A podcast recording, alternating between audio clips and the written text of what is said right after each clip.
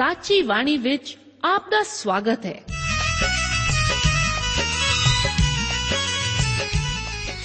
ਪ੍ਰਿय ਸ਼੍ਰੋਤਾ, ਇਹ ਸਾਚੀ ਬਾਣੀ ਕੀ ਹੈ? ਹੋਰ ਇਹ ਸਾਨੂੰ ਕਿੱਥੇ ਮਿਲੂਗੀ? ਇਹ ਸਾਚੀ ਬਾਣੀ ਦਾ ਸਾਡੇ ਜੀਵਨ ਵਿੱਚ ਲਾਭ ਕੀ ਹੈ? ਇਹਦਾ ਸਾਡੇ ਜੀਵਨ ਵਿੱਚ ਮੋਲ ਕੀ ਹੈ? ਇਹ ਸਾਰੇ ਪ੍ਰਸ਼ਨਾਂ ਦਾ ਉੱਤਰ ਸਾਨੂੰ ਇੱਕੋ ਹੀ ਜਗ੍ਹਾ ਲੱਭ ਸਕਦਾ ਹੈ ਤੇ ਉਹ ਹੈ ਜੀਵਤ ਵਚਨ ਧਰਮ ਸ਼ਾਸਤਰ ਬਾਈਬਲ। ਉਹੀ ਜੀਵਤ ਵਚਨ ਦਾ ਅਸੀਂ ਇਸ ਕਾਰਜਕ੍ਰਮ ਵਿੱਚ ਅਧਿਐਨ ਕਰਾਂਗੇ। ਤੇ ਹੁਣ ਪਵਿੱਤਰ ਸ਼ਾਸਤਰ ਬਾਈਬਲ ਦਾ ਅਧਿਐਨ ਸ਼ੁਰੂ ਕਰਨ ਤੋਂ ਪਹਿਲਾਂ ਅਸੀਂ ਆਪਣੇ ਮਨਾਂ ਨੂੰ ਤਿਆਰ ਕਰੀਏ ਇਸ ਭਜਨ ਨਾਲ।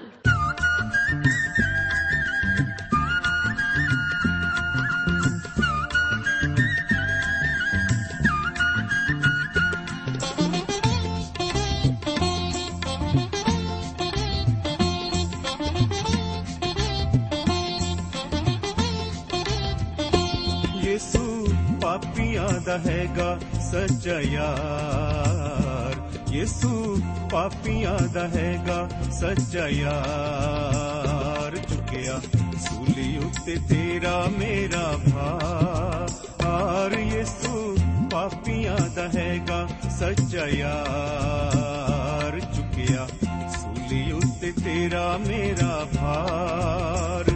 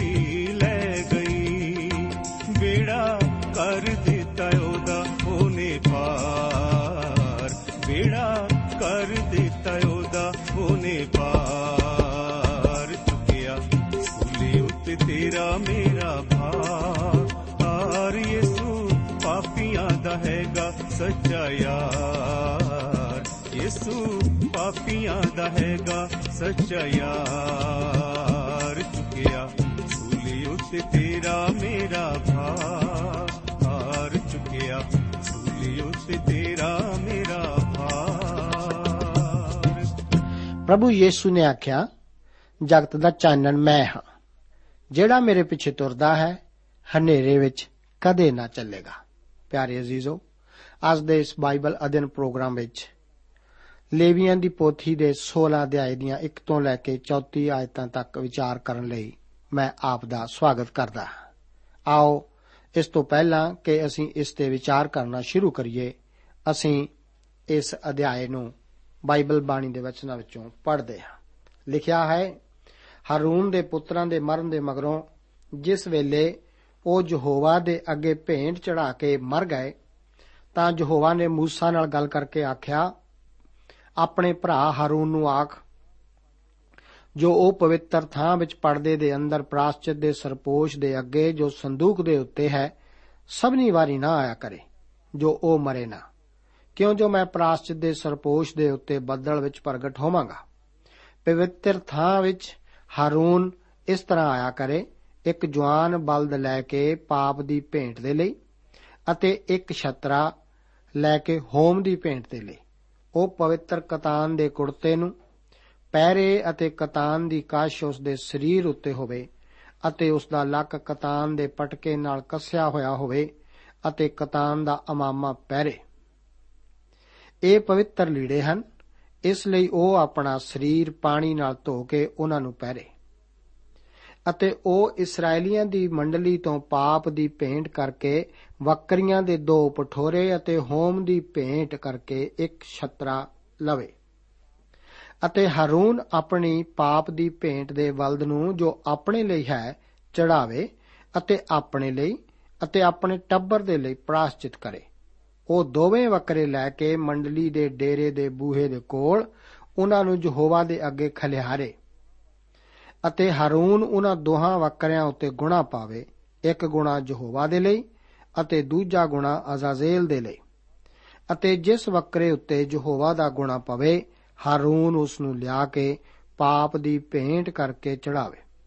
ਪਰ ਉਹ ਬੱਕਰਾ ਜਿਸ ਦੇ ਉੱਤੇ ਅਜ਼ਾਜ਼ੇਲ ਦਾ ਗੁਣਾ ਪਿਆ, ਸੋ ਯਹੋਵਾ ਦੇ ਅੱਗੇ ਉਸ ਦੇ ਨਾਲ ਪ੍ਰਾਸ਼ਚਿਤ ਕਰਨ ਲਈ ਅਤੇ ਉਸ ਨੂੰ ਛੋਟ ਕਰਕੇ ਉਜਾੜ ਵਿੱਚ ਛੱਡਣ ਲਈ ਜਿਉਂਦਾ ਧਰਿਆ ਜਾਏ। ਅਤੇ ਹਾਰੂਨ ਉਸ ਪਾਪ ਦੀ ਭੇਟ ਦੇ ਬਲਦ ਨੂੰ ਜੋ ਆਪਣੇ ਲਈ ਹੈ, ਲਿਆ ਕੇ ਆਪਣੇ ਲਈ ਅਤੇ ਆਪਣੇ ਟੱਬਰ ਦੇ ਲਈ ਪ੍ਰਾਸ਼ਚਿਤ ਕਰੇ ਅਤੇ ਉਸ ਪਾਪ ਦੀ ਭੇਂਟ ਦੇ ਬਲਦ ਨੂੰ ਜੋ ਆਪਣੇ ਲਈ ਹੈ, ਕੱਟ ਸੁੱਟੇ। ਅਤੇ ਉਹ ਜਗਵੇਦੀ ਦੇ ਉਤੋਂ ਅੱਗ ਦੇ ਕੋਲਿਆਂ ਨਾਲ ਧੂਪਦਾਨੀ ਨੂੰ ਭਰ ਕੇ ਅਤੇ ਮਹੀਨ ਕੁੱਟੇ ਹੋਏ ਆਸ਼ਗੰਧ ਨਾਲ ਹੱਥ ਭਰ ਕੇ ਉਸ ਨੂੰ ਪਰਦੇ ਦੇ ਅੰਦਰ ਲੈ ਜਾਏ।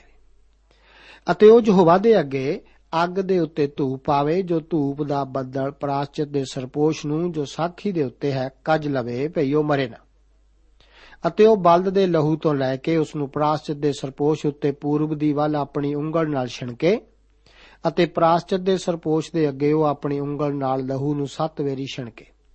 ਫੇਰ ਉਹ ਪਾਪ ਦੀ ਭੇਂਟ ਦੇ ਬੱਕਰੇ ਨੂੰ ਜੋ ਲੋਕਾਂ ਦੇ ਲਈ ਹੈ ਕੱਟ ਕੇ ਉਸ ਦਾ ਲਹੂ ਪਰਦੇ ਦੇ ਅੰਦਰ ਲਿਆਵੇ ਅਤੇ ਜੇਕਰ ਉਸਨੇ ਬਲਦ ਦੇ ਲਹੂ ਨਾਲ ਕੀਤਾ, ਤਿਹਾ ਹੀ ਉਸ ਲਹੂ ਨਾਲ ਕਰੇ ਅਤੇ ਪ੍ਰਾਸ਼ਚਿਤ ਦੇ ਸਰਪੋਸ਼ ਦੇ ਉੱਤੇ ਅਤੇ ਪ੍ਰਾਸ਼ਚਿਤ ਦੇ ਸਰਪੋਸ਼ ਦੇ ਅੱਗੇ ਉਸ ਨੂੰ ਛਿਣਕੇ ਅਤੇ ਇਸرائیਲੀਆਂ ਦੀ ਅਸ਼ੁੱਧਤਾਈ ਦੇ ਕਾਰਨ ਅਤੇ ਉਹਨਾਂ ਦੇ ਪਾਪਾਂ ਵਿੱਚ ਉਹਨਾਂ ਦੇ ਅਪਰਾਧਾਂ ਦੇ ਕਾਰਨ ਉਹ ਪਵਿੱਤਰ ਥਾਂ ਦੇ ਲਈ ਪ੍ਰਾਸ਼ਚਿਤ ਕਰੇ ਅਤੇ ਇਸੇ ਤਰ੍ਹਾਂ ਜਿਹੜਾ ਉਹਨਾਂ ਦੇ ਵਿੱਚ, ਉਹਨਾਂ ਦੀ ਅਸ਼ੁੱਧਤਾਈ ਦੇ ਵਿਚਕਾਰ ਰਹਿੰਦਾ ਹੈ, ਮੰਡਲੀ ਦੇ ਡੇਰੇ ਦੇ ਲਈ ਕਰੇ ਅਤੇ ਜਿਸ ਵੇਲੇ ਉਹ ਪਵਿੱਤਰ ਥਾਂ ਵਿੱਚ ਪ੍ਰਾਸ਼ਚਿਤ ਕਰਨ ਲਈ ਜਾਵੇ, ਜਦ ਤੋੜੀ ਉਹ ਨਿਕਲੇ ਨਾ ਅਤੇ ਆਪਣੇ ਲਈ ਅਤੇ ਆਪਣੇ ਟੱਬਰ ਦੇ ਲਈ, ਅਤੇ ਇਸਰਾਇਲ ਦੀ ਸਾਰੀ ਮੰਡਲੀ ਦੇ ਲਈ ਪ੍ਰਾਸ਼ਚਿਤ ਪੂਰਾ ਨਾ ਕੀਤਾ ਹੋਵੇ, ਤਾਂ ਉਸ ਵੇਲੇ ਮੰਡਲੀ ਦੇ ਡੇਰੇ ਵਿੱਚ ਹੋਰ ਕੋਈ ਨਾ ਹੋਵੇ। ਅਤੇ ਜਿਹੜੀ ਜਗਵੇਦੀ ਯਹੋਵਾ ਦੇ ਅੱਗੇ ਹੈ, ਉਸ ਜਗਵੇਦੀ ਦੇ ਕੋਲ ਜਾ ਕੇ ਉਸ ਦੇ ਲਈ ਪ੍ਰਾਚਿਤ ਕਰੇ ਅਤੇ ਬਲਦ ਦੇ ਲਹੂ ਤੋਂ ਅਤੇ ਬੱਕਰੇ ਦੇ ਲਹੂ ਤੋਂ ਲੈ ਕੇ ਉਸ ਨੂੰ ਜਗਵੇਦੀ ਦੀਆਂ ਸਿੰਘਾਂ ਉੱਤੇ ਆਲੇ ਦੁਆਲੇ ਛਿਣਕੇ ਅਤੇ ਉਹ ਉਸ ਲਹੂ ਤੋਂ ਉਸ ਦੇ ਉੱਤੇ ਸੱਤ ਵੇਰੀ ਆਪਣੀ ਉਂਗਲ ਨਾਲ ਛਿਣਕੇ ਅਤੇ ਉਸ ਨੂੰ ਸ਼ੁੱਧ ਕਰੇ ਅਤੇ ਇਸرائیਲੀਆਂ ਦੀ ਅਸ਼ੁੱਧਤਾਈ ਤੋਂ ਉਸ ਨੂੰ ਪਵਿੱਤਰ ਕਰੇ। ਜਾਓ ਪਵਿੱਤਰ ਥਾਂ ਦਾ ਤੇ ਮੰਡਲੀ ਦੇ ਡੇਰੇ ਦਾ ਤੇ ਜਗਵੇਦੀ ਦਾ ਪ੍ਰਾਸ਼ਚਿਤ ਪੂਰਾ ਕਰੇ, ਤਾਂ ਜੀਉਂਦੇ ਬੱਕਰੇ ਨੂੰ ਲਿਆਵੇ ਅਤੇ ਹਰੂਨ ਆਪਣੇ ਦੋਹਾਂ ਹੱਥਾਂ ਨੂੰ ਜੀਉਂਦੇ ਬੱਕਰੇ ਦੇ ਸਿਰ ਉੱਤੇ ਧਰੇ। ਅਤੇ ਇਸرائیਲੀਆਂ ਦੀਆਂ ਵਧੀਆਂ ਨੂੰ ਅਤੇ ਉਹਨਾਂ ਦੇ ਸਾਰੇ ਪਾਪਾਂ ਵਿੱਚ ਉਹਨਾਂ ਦੇ ਸਾਰੇ ਅਪਰਾਧਾਂ ਨੂੰ ਬੱਕਰੇ ਦੇ ਸਿਰ ਉੱਤੇ ਉਹਨਾਂ ਨੂੰ ਧਰ ਕੇ, ਉਸ ਦੇ ਉੱਤੇ ਇਕਰਾਰ ਕਰੇ ਅਤੇ ਉਸ ਨੂੰ ਕਿਸੇ ਤਿਆਰ ਮਨੁੱਖ ਦੇ ਹੱਥ ਵਿੱਚ ਉਜਾੜ ਵਿੱਚ ਭੇਜ ਦੇਵੇ। ਅਤੇ ਉਹ ਬੱਕਰਾ ਉਹਨਾਂ ਦੀਆਂ ਸਾਰੀਆਂ ਬਦੀਆਂ ਨੂੰ ਆਪਣੇ ਸਿਰ ਉੱਤੇ ਚੁੱਕ ਕੇ ਇੱਕ ਦੂਰ ਦੇਸ਼ ਨੂੰ ਚੱਲਿਆ ਜਾਵੇ ਅਤੇ ਉਹ ਬੱਕਰੇ ਨੂੰ ਉਜਾੜ ਵਿੱਚ ਛੱਡ ਦੇਵੇ ਅਤੇ ਹਰੂਨ ਮੰਡਲੀ ਦੇ ਡੇਰੇ ਵਿੱਚ ਆਣ ਕੇ ਅਤੇ ਜਿਹੜੇ ਉਸ ਨੂੰ ਪਵਿੱਤਰ ਥਾਂ ਦੇ ਅੰਦਰ ਜਾਣ ਦੇ ਵੇਲੇ ਪਹਿਰੇ ਸਨ, ਕਤਾਨ ਦੇ ਲੀੜਿਆਂ ਨੂੰ ਲਾ ਕੇ ਉਹਨਾਂ ਨੂੰ ਉੱਥੇ ਛੱਡੇ ਅਤੇ ਉਹ ਆਪਣੇ ਸਰੀਰ ਨੂੰ ਪਵਿੱਤਰ ਥਾਂ ਵਿੱਚ ਪਾਣੀ ਨਾਲ ਧੋ ਕੇ ਆਪਣੇ ਲੀੜੇ ਪਾਵੇ ਅਤੇ ਬਾਹਰ ਨਿਕਲ ਕੇ ਆਪਣੀ ਹੋਮ ਦੀ ਭੇਂਟ ਅਤੇ ਲੋਕਾਂ ਦੀ ਹੋਮ ਦੀ ਭੇਂਟ ਚੜਾਵੇ ਅਤੇ ਆਪਣੇ ਲਈ ਅਤੇ ਲੋਕਾਂ ਦੇ ਲਈ ਪ੍ਰਾਸ਼ਚਿਤ ਕਰੇ। ਅਤੇ ਪਾਪ ਦੀ ਭੇਂਟ ਦੀ ਚਰਬੀ ਨੂੰ ਉਹ ਜਗਵੇਦੀ ਦੇ ਉੱਤੇ ਸਾੜ ਸੁੱਟੇ, ਜਿਸ ਨੇ ਅਜਾਜ਼ੇਲ ਲਈ ਉਸ ਬੱਕਰੇ ਨੂੰ ਛੱਡ ਦਿੱਤਾ, ਸੋ ਆਪਣੇ ਲੀੜੇ ਧੋ ਕੇ ਅਤੇ ਪਾਣੀ ਵਿੱਚ ਨਹਾ ਕੇ ਪਿੱਛੋਂ ਡੇਰੇ ਵਿੱਚ ਆਵੇ ਅਤੇ ਉਸ ਪਾਪ ਦੀ ਭੇਂਟ ਦੇ ਬਲਦ ਨੂੰ ਅਤੇ ਪਾਪ ਦੀ ਭੇਂਟ ਦੇ ਬੱਕਰੇ ਨੂੰ, ਜਿਨ੍ਹਾਂ ਦਾ ਲਹੂ ਪਵਿੱਤਰ ਥਾਂ ਵਿੱਚ ਪ੍ਰਾਸ਼ਚਿਤ ਕਰਨ ਲਈ ਲਿਆਂਦਾ ਸੀ ਸੋ ਡੇਰੇ ਤੋਂ ਬਾਹਰ ਲੈ ਜਾਵੇ ਅਤੇ ਉਹ ਉਹਨਾਂ ਨੂੰ ਉਹਨਾਂ ਦੀਆਂ ਖੱਲਾਂ ਅਤੇ ਉਹਨਾਂ ਦੇ ਮਾਸ ਅਤੇ ਉਹਨਾਂ ਦੇ ਗੋਹੇ ਸਣੇ ਸਾੜ ਸੁੱਟਣ ਅਤੇ ਜਿਹੜਾ ਉਹਨਾਂ ਨੂੰ ਸਾੜੇ, ਸੋ ਆਪਣੇ ਲੀੜੇ ਧੋ ਕੇ ਅਤੇ ਪਾਣੀ ਵਿੱਚ ਨਹਾ ਕੇ ਪਿੱਛੋਂ ਡੇਰੇ ਵਿੱਚ ਆਵੇ। ਪਿਆਰੇ ਅਜ਼ੀਜ਼ੋ, ਲੇਵੀਆਂ ਦੀ ਪੋਥੀ ਦਾ ਇਹ ਅਧਿਆਇ ਪ੍ਰਾਸ਼ਚਿਤ ਦੀ ਵੱਡੀ ਰੀਤ ਬਾਰੇ ਦੱਸਦਾ ਹੈ। ਇਹ ਅਧਿਆਇ ਬੜੀ ਵੱਡੀ ਆਤਮਿਕ ਸਿੱਖਿਆ ਨਾਲ ਭਰਿਆ ਹੈ। ਅੱਜ ਅਸੀਂ ਹੁਣ ਤੱਕ ਇਸ ਲੇਵੀਆਂ ਦੀ ਪੋਥੀ ਵਿੱਚ ਭੇਟਾਂ, ਜਾਜਕ ਅਤੇ ਪਾਪ ਦੇ ਵਿਸ਼ਿਆਂ ਬਾਰੇ ਵੇਖਿਆ ਹੈ। ਇਹਨਾਂ ਵਿੱਚੋਂ ਕੋਈ ਵੀ ਪਾਪ ਦੇ ਨਾਲ ਸਾਫ਼ ਤੌਰ ਤੇ ਪੇਸ਼ ਨਹੀਂ ਆਉਂਦਾ। ਹੁਣ ਅਸੀਂ ਇਸ ਤਰ੍ਹਾਂ ਦੀ ਜਗ੍ਹਾ ਵਿੱਚ ਆ ਗਏ ਹਾਂ, ਜਿੱਥੇ ਪਾਪ ਦੇ ਵਿਸ਼ੇ ਨਾਲ ਇੱਕ ਖਾਸ ਤਰੀਕੇ ਨਾਲ ਪੇਸ਼ ਆਉਂਦੇ ਹਾਂ। ਇਹ ਖਾਸ ਤੌਰ ਤੇ ਕਾਫੀ ਮਾਤਰਾ ਵਿੱਚ ਪ੍ਰਭੂ ਯੀਸ਼ੂ ਦੁਆਰਾ ਛੁਟਕਾਰੇ ਦੇ ਕੰਮ ਉੱਤੇ ਚਾਨਣ ਪਾਉਂਦਾ ਹੈ। ਇਹ ਉਸ ਦੇ ਕੰਮ ਦੀ ਛਾਂ ਹੈ। ਪੌਲਸ ਕੁਲਸੀਆਂ ਦੀ ਪੱਤਰੀ ਵਿੱਚ ਕਹਿੰਦਾ ਹੈ, ਇਸ ਲਈ ਖਾਣ ਪੀਣ ਜਾਂ ਤਿਉਹਾਰ ਜਾਂ ਮਸਿਆ ਜਾਂ ਸਬਤਾਂ ਦੇ ਵਿਖੇ ਕੋਈ ਤੁਹਾਡੇ ਉੱਤੇ ਦੋਸ਼ ਨਾ ਲਾਵੇ। ਇਹ ਤਾਂ ਹੋਣ ਵਾਲਿਆਂ ਗੱਲਾਂ ਦਾ ਪਰਛਾਵਾਂ ਹਨ, ਪਰ ਦੇ ਮਸੀਹ ਦੀ ਹੈ। ਇੱਕ ਥਾਂ ਤਾਂ ਇਹ ਇੱਕ ਤਸਵੀਰ ਹੀ ਹੈ। ਭਾਵੇਂ ਇੱਕ ਤਸਵੀਰ ਅਸਲੀ ਚੀਜ਼ ਜਾਂ ਵਿਅਕਤੀ ਦੀ ਪਰਛਾਈ ਹੈ, ਪਰ ਇਹ ਸੱਚਾਈ ਨੂੰ ਦਰਸਾਉਂਦੀ ਹੈ। ਇਸ ਤਸਵੀਰ ਰਾਹੀਂ ਅਸੀਂ ਪ੍ਰਾਸ਼ਚਿਤ ਦੀ ਵੱਡੀ ਰੀਤ ਦਾ ਅਧਿਐਨ ਕਰਦੇ ਹਾਂ। ਡਾਕਟਰ ਕੈਲੋਗ ਜੀ ਇਸ ਪ੍ਰਾਸ਼ਚਿਤ ਦੀ ਵੱਡੀ ਰੀਤ ਦੇ ਦਿਨ ਬਾਰੇ ਇਉਂ ਕਹਿੰਦੇ ਹਨ, ਇਸ ਵਿੱਚ ਕੋਈ ਸ਼ੱਕ ਨਹੀਂ ਕਿ ਇਹ ਸਾਰੀ ਦੀ ਸਾਰੀ ਵਿਵਸਥਾ ਦਾ ਖਾਸ ਚਿੰਨ ਸੀ। ਇਸ ਦਿਨ ਉਹਨਾਂ ਦਿਨਾਂ ਨਾਲੋਂ ਜਾਂ ਅਵਸਰਾਂ ਨਾਲੋਂ ਜ਼ਿਆਦਾ ਪਾਪ ਦੇ ਉੱਤੇ ਵਿਚਾਰ ਕੀਤਾ ਜਾਂਦਾ ਸੀ। 16ਵੀਂ ਆਇਤ ਵਿੱਚ ਅਸੀਂ ਦੇਖਦੇ ਹਾਂ ਅਤੇ ਉਹਨਾਂ ਦੇ ਪਾਪਾਂ ਵਿੱਚ ਉਹਨਾਂ ਦੇ ਅਪਰਾਧਾਂ ਕਾਰਨ। ਇਸ ਤੋਂ ਬਾਅਦ 22 ਆਇਤ ਵਿੱਚ ਉਹ ਬੱਕਰਾ ਉਹਨਾਂ ਦੀਆਂ ਸਾਰੀਆਂ ਵਦੀਆਂ ਨੂੰ ਆਪਣੇ ਸਿਰ ਉੱਤੇ ਚੁੱਕ ਕੇ ਅਤੇ 21 ਆਇਤ ਵਿੱਚ ਅਤੇ ਉਹਨਾਂ ਦੇ ਸਾਰਿਆਂ ਪਾਪਾਂ ਵਿੱਚ ਉਹਨਾਂ ਦੇ ਸਾਰੇ ਅਪਰਾਧਾਂ ਨੂੰ ਧਰ ਕੇ ਉਸ ਦੇ ਉੱਤੇ ਇਤਬਾਰ ਕਰੇ। ਉਹ ਸਾਰੀਆਂ ਭੁੱਲਾਂ ਅਤੇ ਅਪਰਾਧਾਂ ਲਈ ਪ੍ਰਾਸ਼ਚਿਤ ਕਰਦਾ ਹੈ। ਇਹ ਇੱਕ ਬਹੁਤ ਵਧੀਆ ਤਰੀਕਾ ਸੀ ਜਿਹੜਾ ਮਸੀਹ ਦੇ ਆਉਣ ਤੱਕ ਵਿਵਸਥਾ ਦੁਆਰਾ ਕੀਤਾ ਜਾਂਦਾ ਸੀ। ਪ੍ਰਾਸ਼ਚਿਤ ਦਾ ਦਿਨ 7ਵੇਂ ਮਹੀਨੇ ਦੇ 10ਵੇਂ ਦਿਨ ਮਨਾਇਆ ਜਾਂਦਾ ਸੀ। ਇਹ ਅੰਕ ਸਾਰੇ ਧਰਮ ਸ਼ਾਸਤਰ ਵਿੱਚ ਮਹੱਤਵਪੂਰਨ ਹੈ। 7ਵਾਂ ਮਹੀਨਾ ਸਬਤ ਦਾ ਮਹੀਨਾ ਮੰਨਿਆ ਜਾਂਦਾ ਸੀ ਅਤੇ ਉਸ ਵਿੱਚ ਕਿਸੇ ਵੀ ਤਰ੍ਹਾਂ ਦੇ ਕੰਮਕਾਰ ਨਹੀਂ ਸੀ ਕੀਤੇ ਜਾਂਦੇ। ਇਹ ਸਾਫ਼ ਹੈ ਕਿ ਇਸ ਮਹੀਨੇ ਨੂੰ ਪ੍ਰਭੂ ਯੀਸ਼ੂ ਮਸੀਹ ਦੁਆਰਾ ਛੁਟਕਾਰੇ ਦੇ ਆਰਾਮ ਨੂੰ ਕੋਈ ਗਲਤ ਵਿਆਖਿਆ ਨਹੀਂ ਦਰਸਾਉਂਦਾ। ਕਿਉਂਕਿ ਬਚਨ ਵਿੱਚ ਲਿਖਿਆ ਹੈ, ਕਿਉਂਕਿ ਜਿਹੜਾ ਉਹਦੇ ਆਰਾਮ ਵਿੱਚ ਵੜ ਗਿਆ, ਉਹਨੇ ਵੀ ਆਪ ਆਪਣੇ ਕੰਮਾਂ ਤੋਂ ਵਿਹਲਿਆ ਹੋ ਕੇ ਆਰਾਮ ਕੀਤਾ, ਜਿਵੇਂ ਪਰਮੇਸ਼ਵਰ ਨੇ ਆਪਣੇ ਕੰਮਾਂ ਤੋਂ।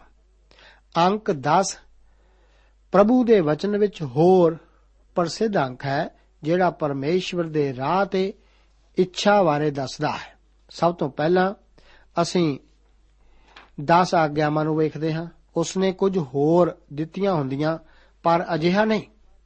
ਉਸਨੇ ਦਸਵਾਂ ਹਿੱਸਾ ਦੇਣ ਲਈ ਆਖਿਆ। ਅੰਕ 10 ਪ੍ਰਭੂ ਦੇ ਦਿਮਾਗ ਅਤੇ ਉਸ ਦੇ ਵੱਲ ਇਸ਼ਾਰਾ ਕਰਦਾ ਹੈ। ਦਸਵਾਂ ਦਿਨ ਇਸ ਸਚਾਈ ਨੂੰ ਦਰਸਾਉਂਦਾ ਹੈ ਕਿ ਪ੍ਰਭੂ ਯੀਸ਼ੂ ਮਸੀਹ ਆਪਣੇ ਪਰਮੇਸ਼ਵਰ ਪਿਤਾ ਦੀ ਇੱਛਾ ਪੂਰੀ ਕਰਨ ਲਈ ਆਇਆ ਸੀ। ਉਹ ਪੂਰੇ ਅਤੇ ਨਿਸ਼ਚਿਤ ਸਮੇਂ ਤੇ ਆਇਆ। ਇਹ ਪ੍ਰਾਸ਼ਚਿਤ ਦੇ ਉਸ ਛੁਟਕਾਰੇ ਵੱਲ ਇਸ਼ਾਰਾ ਕਰਦਾ ਹੈ, ਜਿਹੜਾ ਮਸੀਹ ਨੇ ਕੀਤਾ, ਜਿਸ ਨੂੰ ਪੁਰਾਣੇ ਨਿਯਮ ਵਿੱਚ ਦੱਸੇ ਕਿਸੇ ਵੀ ਕੰਮ, ਭੇਂਟ ਜਾਂ ਬਲੀਦਾਨ ਰਾਹੀਂ ਨਹੀਂ ਕੀਤਾ ਜਾ ਸਕਿਆ ਸੀ। ਇਹ ਮਸੀਹ ਯੀਸ਼ੂ ਨੂੰ ਸਾਡੇ ਪ੍ਰਧਾਨ ਮਹਾਜਾਜਕ ਦੇ ਰੂਪ ਵਿੱਚ ਦਰਸਾਉਂਦਾ ਹੈ, ਜਿਹੜਾ ਸਾਡੇ ਲਈ ਮਹਾ ਪਵਿੱਤਰ ਸਥਾਨ ਵਿੱਚ ਜਾਂਦਾ ਹੈ। ਇਸ ਅਧਿਆਏ ਦੀਆਂ 1 ਤੋਂ ਲੈ ਕੇ 6 ਆਇਤਾਂ ਜਾਜਕ ਦੀ ਤਿਆਰੀ ਬਾਰੇ ਦੱਸਦੀਆਂ ਹਨ। ਨਾਦਾਬ ਅਤੇ ਅਬੀਹੂ ਦੇ ਰਾਹੀਂ ਯਹੋਵਾ ਦੇ ਅੱਗੇ ਓਪਰਾ ਧੂਪ ਤਖਾਉਣ ਕਾਰਨ ਮੌਤ ਤੋਂ ਬਾਅਦ ਸਾਰੀਆਂ ਰਸਮਾਂ, ਨਿਯਮ ਅਤੇ ਸਾਵਧਾਨੀਆਂ ਖਾਸ ਤੌਰ ਤੇ ਮੰਨੀਆਂ ਜਾਣ ਲੱਗੀਆਂ। ਇਹਨਾਂ ਦੋ ਪੁਰਸ਼ਾਂ ਦੀ ਮੌਤ ਨੇ ਪ੍ਰਾਸ਼ਚਿਤ ਦੀ ਰੀਤ ਦਾ ਮਹੱਤਵ ਦੱਸਿਆ। ਪਰਮੇਸ਼ਵਰ ਦੀ ਪਵਿੱਤਰਤਾਈ ਅਤੇ ਮਨੁੱਖ ਦਾ ਘਿਨਾਉਣਾ ਪਾਪ ਇਸ ਰਾਹੀਂ ਸਾਫ਼ ਕਰਕੇ ਜ਼ਾਹਿਰ ਹੋਇਆ। ਇੱਥੇ ਪਰਮੇਸ਼ਵਰ ਅਤੇ ਮਨੁੱਖ ਵਿਚਕਾਰ ਵੱਡਾ ਫਾਸਲਾ ਹੈ। ਪਰਮੇਸ਼ਰ ਦਾ ਸ਼ੁਕਰ ਹੋਵੇ ਕਿ ਇਹ ਫਾਸਲਾ ਦੂਰ ਕੀਤਾ ਗਿਆ ਹੈ। ਅੱਜ ਪਰਮੇਸ਼ਵਰ ਮਨੁੱਖਾਂ ਨੂੰ ਆਪਣੇ ਕੋਲ ਆਉਣ ਲਈ ਉਕਸਾਉਂਦਾ ਹੈ। ਲੇਕਿਨ ਮੇਰੇ ਅਜ਼ੀਜ਼ੋ, ਉਹ ਚਾਹੁੰਦਾ ਹੈ ਕਿ ਅਸੀਂ ਉਸ ਦੇ ਬਣਾਏ ਰਾਸਤੇ ਰਾਹੀਂ ਜਾਈਏ। ਜਦੋਂ ਅਸੀਂ ਉਸ ਦੇ ਦੱਸੇ ਰਾਸਤੇ ਰਾਹੀਂ ਉਸ ਕੋਲ ਜਾਂਦੇ ਹਾਂ, ਤਾਂ ਸਾਨੂੰ ਕਿਸੇ ਤਰ੍ਹਾਂ ਦਾ ਡਰ ਨਹੀਂ ਹੁੰਦਾ। ਪੌਲਸ, ਰਸੂਲ, ਇਬਰਾਨੀਆਂ ਦੀ ਪੱਤਰੀ 10 ਅਧਿਆਇ ਉਸ ਦੀਆਂ 19 ਤੋਂ ਲੈ ਕੇ 22 ਆਇਤਾਂ ਵਿੱਚ ਆਖਦਾ ਹੈ, ਉਪਰੰਤ हे ਭਰਾਵੋ, ਜਦੋਂ ਸਾਨੂੰ ਯੀਸੂ ਦੇ ਲਹੂ ਦੇ ਕਾਰਨ ਪਵਿੱਤਰ ਅਸਥਾਨ ਦੇ ਅੰਦਰ ਜਾਣ ਦੀ ਦਲੇਰੀ ਹੈ, ਅਰਥਾਤ ਉਸ ਨਵੇਂ ਅਤੇ ਜਿਉਂਦੇ ਰਾਹ ਥਣੀ, ਜਿਹੜਾ ਉਹਨੇ ਪੜਦੇ ਮਾਨੋ ਆਪਣੇ ਸਰੀਰ ਥਾਣੀ ਸਾਡੇ ਲਈ ਖੋਲਿਆ। ਅਤੇ ਜਦੋਂ ਸਾਡਾ ਇੱਕ ਮਹਾਜਾਜਕ ਹੈ, ਜਿਹੜਾ ਪਰਮੇਸ਼ਵਰ ਦੇ ਘਰ ਦੇ ਉੱਤੇ ਹੈ, ਤਾਂ ਆਓ ਅਸੀਂ ਸੱਚੇ ਦਿਲ ਅਤੇ ਪੂਰੀ ਨੇਚਾ ਨਾਲ ਜਦੋਂ ਸਾਡੇ ਦਿਲ ਅਸ਼ੁੱਧ ਅੰਤਕਰਨ ਤੋਂ ਛਿੜਕਾਓ ਨਾਲ ਨੁਲਾਏ ਗਏ, ਨੇੜੇ ਜਾਈਏ। ਅਤੇ ਆਪਸੀਆਂ ਦੀ ਪੱਤਰੀ 2 ਅਧਿਆਇ ਦੀ 18 ਆਇਤ ਵਿੱਚ ਕਹਿੰਦਾ ਹੈ, ਕਿਉਂ ਜੋ ਉਸੇ ਦੇ ਦੁਆਰਾ ਇੱਕੋ ਆਤਮਾ ਵਿੱਚ ਪਿਤਾ ਵੱਲ ਅਸਾਂ ਦੋਹਾਂ ਦੀ ਢੋਈ ਹੁੰਦੀ ਹੈ। ਇਹ ਸੱਦਾ ਆਉਣ ਦਾ ਹੈ। ਜਿਸ ਦਾ ਅਰਥ ਇਹ ਹੋਇਆ ਕਿ ਸਾਨੂੰ ਪਰਮੇਸ਼ਵਰ ਦੇ ਦੱਸੇ ਰਾਹ ਦੁਆਰਾ ਹੀ ਆਉਣਾ ਹੈ। ਜੇਕਰ ਅਸੀਂ ਇਸ ਤਰ੍ਹਾਂ ਕਰੀਏ ਤਾਂ ਅਸੀਂ ਪੂਰੇ ਵਿਸ਼ਵਾਸ ਨਾਲ ਆ ਸਕਦੇ ਹਾਂ। ਇਹ ਸਭ ਕੁਝ ਹਾਰੂਨ ਦੇ ਪੁੱਤਰਾਂ ਦੇ ਮਰਨ ਕਾਰਨ ਹੋਇਆ, ਜਿਹੜੇ ਭੇਂਟ ਖੜਾ ਕੇ ਮਰ ਗਏ। ਪਰਮੇਸ਼ਵਰ ਹੁਣ ਕਹਿੰਦਾ ਹੈ ਕਿ ਉਹ ਭਾਵ ਹਾਰੂਨ ਹੁਣ ਮੇਰੇ ਕੋਲ ਸਭਨੀ ਵਾਰੀ ਨਾ ਆਇਆ ਕਰੇ, ਪਰ ਅੱਜ ਸਾਡੇ ਲਈ ਇਸ ਤਰ੍ਹਾਂ ਨਹੀਂ। ਅਸੀਂ ਕਿਸੇ ਵੀ ਵੇਲੇ ਅਤੇ ਕਿਸੇ ਵੀ ਥਾਂ ਤੇ ਪਰਮੇਸ਼ਵਰ ਕੋਲ ਪ੍ਰਭੂ ਯੀਸ਼ੂ ਮਸੀਹ ਕਾਰਨ ਜਾ ਸਕਦੇ ਹਾਂ। ਤਿੰਨ ਅਤੇ ਚਾਰ ਆਇਤ ਇੱਕ ਖਾਸ ਗੱਲ ਇਸ ਤਰ੍ਹਾਂ ਦੱਸਦੀਆਂ ਹਨ। ਅਸੀਂ ਵੇਖਦੇ ਹਾਂ ਕਿ ਇਸ ਦਿਨ ਸਿਰਫ ਮਹਾਜਾਜਕ ਹੀ ਸਾਰੀਆਂ ਰਸਮਾਂ ਨੂੰ ਪੂਰਾ ਕਰਦਾ ਸੀ। ਕਿਦਾਂ ਦੀ ਵੀ ਸਥਿਤੀ ਕਿਉਂ ਨਾ ਹੋਵੇ ਉਸ ਦਾ ਕੋਈ ਸਹਾਇਕ ਨਹੀਂ ਸੀ ਹੁੰਦਾ। 17ਵੀਂ ਆਇਤ ਵਿੱਚ ਲਿਖਿਆ ਹੈ, ਅਤੇ ਜਿਸ ਵੇਲੇ ਉਹ ਪਵਿੱਤਰ ਸਥਾਨ ਵਿੱਚ ਜਾਵੇ, ਤਾਂ ਉਸ ਵੇਲੇ ਉਸ ਪਰਿਵਾਰ ਦਾ ਕੋਈ ਹੋਰ ਜਨ ਉੱਥੇ ਨਾ ਹੋਵੇ। ਛੋਟੇ ਤੋਂ ਲੈ ਕੇ ਵੱਡਾ ਹਰ ਕੰਮ ਮਹਾਜਾਜਕ ਨੂੰ ਕਰਨਾ ਪੈਂਦਾ ਸੀ। ਸਾਰੇ ਜਾਜਕ ਉਸ ਕੰਮ ਤੋਂ ਅਲੱਗ ਕੀਤੇ ਜਾਂਦੇ ਸੀ। ਪ੍ਰਾਸ਼ਚਿਤ ਦੀ ਰੀਤ ਦਾ ਕੰਮ ਮਹਾਜਾਜਕ ਦਾ ਹੀ ਸੀ। ਪੌਲਸ ਦੂਸਰੀ ਕੋਰਿੰਥੀਆਂ ਦੀ ਪੱਤਰੀ 5 ਅਧਿਆਇ ਦੀ 19 ਆਇਤ ਵਿੱਚ ਲਿਖਦਾ ਹੈ, ਅਰਥਾਤ ਪਰਮੇਸ਼ਵਰ ਮਸੀਹ ਵਿੱਚ ਹੋ ਕੇ ਜਗਤ ਨੂੰ ਆਪਣੇ ਨਾਲ ਮਿਲਾ ਰਿਹਾ ਸੀ ਅਤੇ ਉਹਨਾਂ ਦੇ ਅਪਰਾਧਾਂ ਦਾ ਲੇਖਾ ਨਹੀਂ ਸੀ ਕਰਦਾ ਅਤੇ ਉਸ ਨੇ ਮੇਲ ਮਿਲਾਪ ਦਾ ਵਚਨ ਸਾਨੂੰ ਸੌਂਪ ਦਿੱਤਾ। ਉਹ ਪਵਿੱਤਰ ਕਤਾਨ ਦੇ ਕੁੜਤੇ ਨੂੰ ਪਹਿਨੇ ਅਤੇ ਕਤਾਨ ਦੀ ਕਾਸ਼ ਉਸ ਦੇ ਸਰੀਰ ਉੱਤੇ ਹੋਵੇ ਅਤੇ ਉਸ ਦਾ ਲੱਕ ਕਤਾਨ ਦੇ ਪਟਕੇ ਨਾਲ ਕੱਸਿਆ ਹੋਇਆ ਹੋਵੇ ਅਤੇ ਕਤਾਨ ਦਾ ਅਮਾਮਾ ਪਹਿਨੇ, ਇਹ ਪਵਿੱਤਰ ਲੀੜੇ ਹਨ। ਇਸ ਤਰ੍ਹਾਂ ਉਹ ਆਪਣਾ ਸਰੀਰ ਪਾਣੀ ਨਾਲ ਧੋ ਕੇ ਉਹਨਾਂ ਨੂੰ ਪਹਿਨੇ। ਇਹ ਸਾਡੇ ਪ੍ਰਭੂ ਯੀਸ਼ੂ ਮਸੀਹ ਦੀ ਇੱਕ ਸੁੰਦਰ ਤਸਵੀਰ ਹੈ, ਜਿਵੇਂ ਕਿ ਯੋਹੰਨਾ ਦੀ ਇੰਜੀਲ ਉਸ ਦਾ ਇੱਕ ਅਧਿਆਇ ਉਸ ਦੀਆਂ ਪਹਿਲੀ 14 ਅਤੇ 18 ਆਇਤਾਂ ਵਿੱਚ ਲਿਖਿਆ ਹੈ। ਆਦ ਵਿੱਚ ਸ਼ਬਦ ਸੀ ਔਰ ਸ਼ਬਦ ਪਰਮੇਸ਼ਵਰ ਦੇ ਸੰਗ ਸੀ ਅਤੇ ਸ਼ਬਦ ਪਰਮੇਸ਼ਵਰ ਸੀ। ਅਤੇ ਸ਼ਬਦ ਦੇਹਧਾਰੀ ਹੋਇਆ ਅਤੇ ਕਿਰਪਾ ਤੇ ਸਚਾਈ ਨਾਲ ਭਰਪੂਰ ਹੋ ਕੇ ਸਾਡੇ ਵਿੱਚ ਵਾਸ ਕੀਤਾ ਅਤੇ ਅਸਾਂ ਉਸ ਦਾ ਤੇਜ ਪਿਤਾ ਦੇ ਤੇਜ ਵਰਗਾ ਡਿਠਾ। ਕਿਸੇ ਨੇ ਪਰਮੇਸ਼ਵਰ ਨੂੰ ਕਦੇ ਨਹੀਂ ਵੇਖਿਆ। ਇਕਲੌਤਾ ਪੁੱਤਰ ਜਿਹੜਾ ਪਿਤਾ ਦੀ ਗੋਦ ਵਿੱਚ ਹੈ, ਉਸੇ ਨੇ ਉਹਨੂੰ ਪ੍ਰਗਟ ਕੀਤਾ। ਪ੍ਰਭੂ ਯੀਸੂ ਨੇ ਆਪਣੇ ਈਸ਼ਵਰਤਵ ਨੂੰ ਨਹੀਂ ਛੱਡਿਆ, ਪਰ ਆਪਣੀ ਉਸ ਬੰਦਗੀ ਨੂੰ ਜਿਹੜੀ ਫਰਿਸ਼ਤੇ ਕਰਦੇ ਸੀ ਉਹਨੂੰ ਛੱਡਿਆ। ਪੰਜਵੀਂ ਤੇ ਛੇਵੀਂ ਆਇਤ ਵਿੱਚ ਅਸੀਂ ਹਰੂਨ ਦੀ ਆਪਣੀ ਤਿਆਰੀ ਬਾਰੇ ਪੜ੍ਹਦੇ ਹਾਂ। ਹਰੂਨ ਨੇ ਆਪਣੇ ਪਾਪਾਂ, ਆਪਣੇ ਪਰਿਵਾਰ ਦੇ ਪਾਪ ਅਤੇ ਸ਼ਾਇਦ ਸਾਰੇ ਲੇਵੀਆਂ ਦੇ ਗੋਤਰ ਦੇ ਪਾਪ ਲਈ ਬਲੀ ਦਿੱਤੀ। ਪ੍ਰਾਚਿਤ ਦੀ ਰੀਤ ਦਾ ਇਹ ਹਿੱਸਾ ਸਾਡੇ ਪ੍ਰਭੂ ਯੀਸ਼ੂ ਮਸੀਹ ਨਾਲ ਕੋਈ ਸੰਬੰਧ ਨਹੀਂ ਰੱਖਦਾ। ਉਸ ਵਿੱਚ ਕੋਈ ਪਾਪ ਨਹੀਂ ਸੀ। ਉਹ ਪਾਪ ਤੋਂ ਬਿਨਾਂ ਸੀ। ਉਹ ਆਪਣੇ ਲਈ ਨਹੀਂ ਮਰਿਆ। ਉਹ ਸਾਡੇ ਲਈ ਪਾਪ ਬਣਾਇਆ ਗਿਆ। ਉਸ ਨੇ ਕਦੇ ਵੀ ਆਪਣੇ ਲਈ ਕੋਈ ਭੇਟ ਨਾ ਦਿੱਤੀ।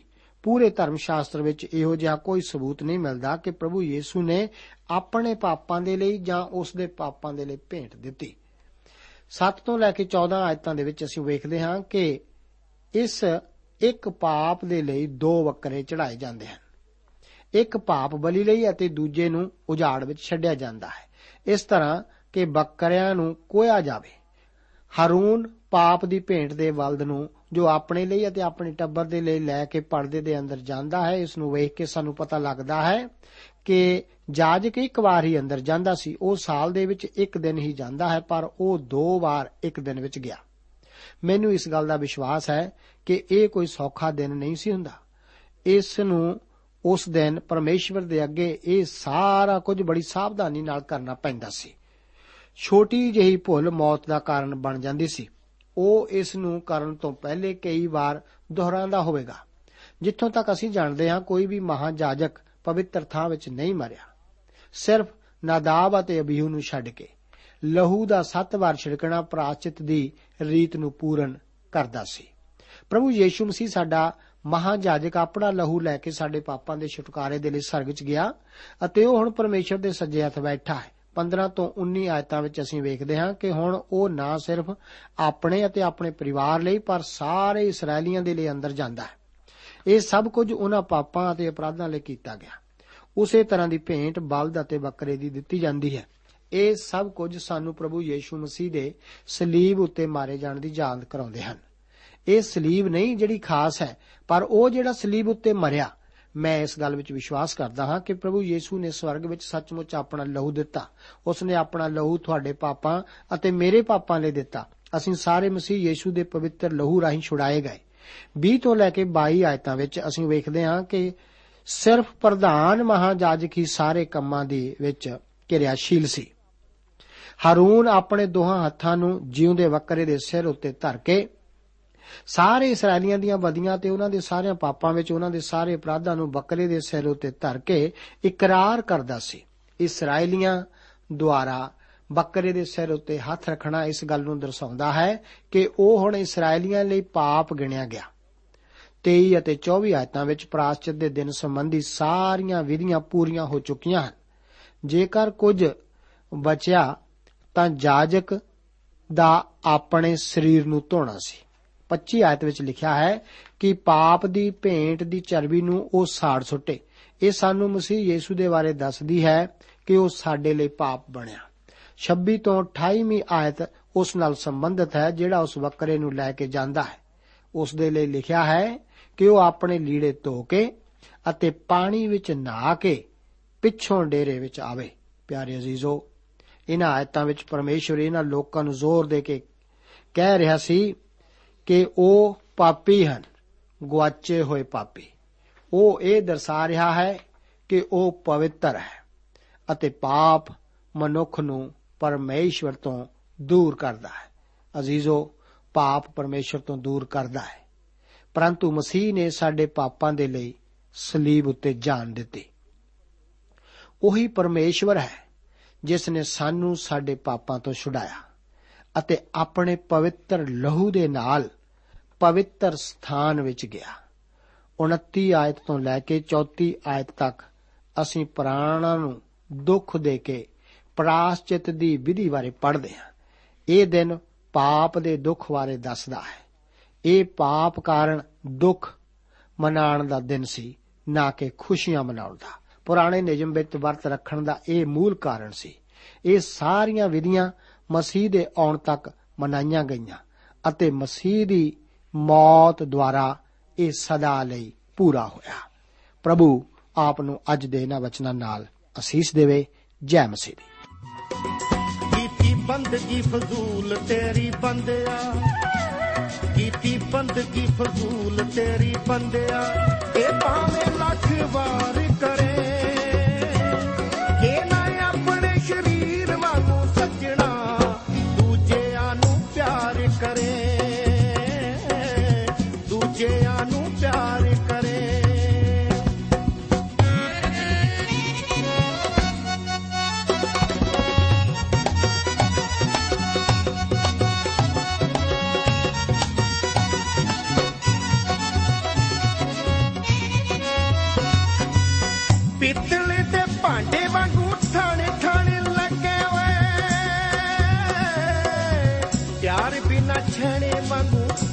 ਛਣ ਛਣ ਬੱਜੇ ਓਏ, ਤੂੰ ਛਣ ਛਣ ਬੱਜੇ ਓਏ।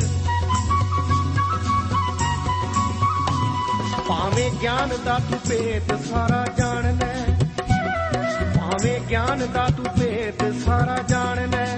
ਤੇ ਭਾਵੇਂ ਪ੍ਰਚਾਰ ਕਰੇ ਇਹ ਨਾ ਆਪਣੇ ਸਰੀਰ ਵਾਂਗੂ ਸੱਜਣਾ, ਦੂਜਿਆਂ ਨੂੰ ਪਿਆਰ ਕਰੇ। ਦੂਜਿਆਂ ਨੂੰ ਪਿਆਰ ਕਰੇ।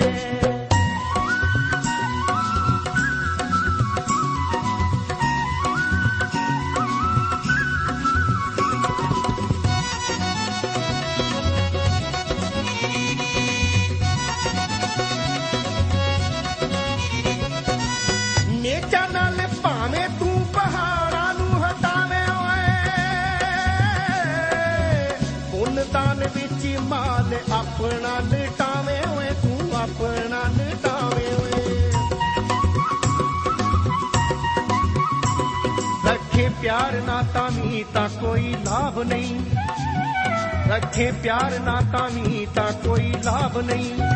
ਚੰਗੇ ਜੇ ਬਿਮਾਰ ਕਰੇ। ਜੇ ਨਾ ਆਪਣੇ ਸਰੀਰ ਵਾਂਗੂ ਸੱਜਣਾ, ਦੂਜਿਆਂ ਨੂੰ ਪਿਆਰ ਕਰੇ। ਦੂਜਿਆਂ ਨੂੰ ਪਿਆਰ ਕਰੇ।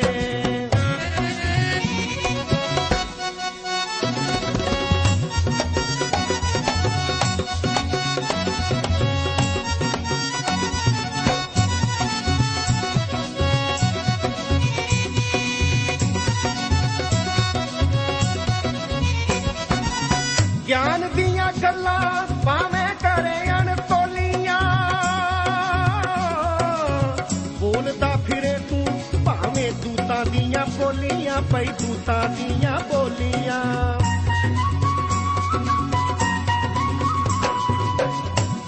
ਪਿਆਰ ਸਾਰੀਆਂ ਗੱਲਾਂ ਤੋਂ ਹੀ ਮਹਾਨ ਹੈ। ਪਿਆਰ ਸਾਰੀਆਂ ਗੱਲਾਂ ਤੋਂ ਹੀ ਮਹਾਨ ਹੈ। ਤੇ ਇਸੇ ਤੇ ਵਿਚਾਰ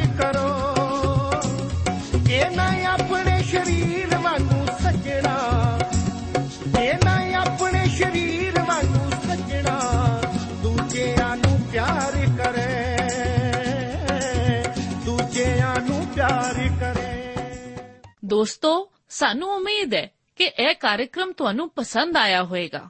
ਤੇ ਇਹ ਕਾਰਜਕ੍ਰਮ ਸੁਣ ਕੇ ਤੁਹਾਨੂੰ ਬਰਕਤਾਂ ਮਿਲੀਆਂ ਹੋਣਗੀਆਂ। ਜੇ ਤੁਸੀਂ ਇਹ ਕਾਰਜਕ੍ਰਮ ਦੇ ਬਾਰੇ ਕੁਝ ਪੁੱਛਣਾ ਚਾਹੁੰਦੇ ਹੋ, ਤੇ ਸਾਨੂੰ ਇਸ ਪਤੇ ਤੇ ਲਿਖੋ।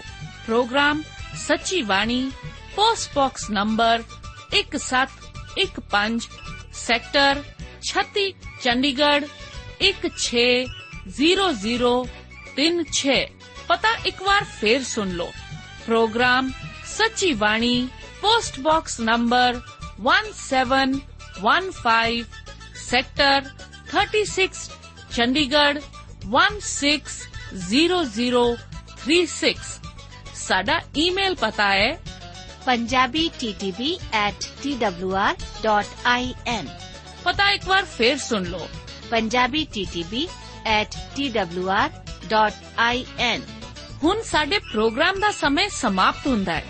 ਉਮੀਦ ਹੈ ਅਗਲੇ ਪ੍ਰੋਗਰਾਮ ਵਿੱਚ ਤੁਹਾਡੇ ਨਾਲ ਫੇਰ ਪੇਂਟ ਹੋਏਗੀ। ਰੱਬ ਤੁਹਾਨੂੰ ਬਰਕਤ ਦੇ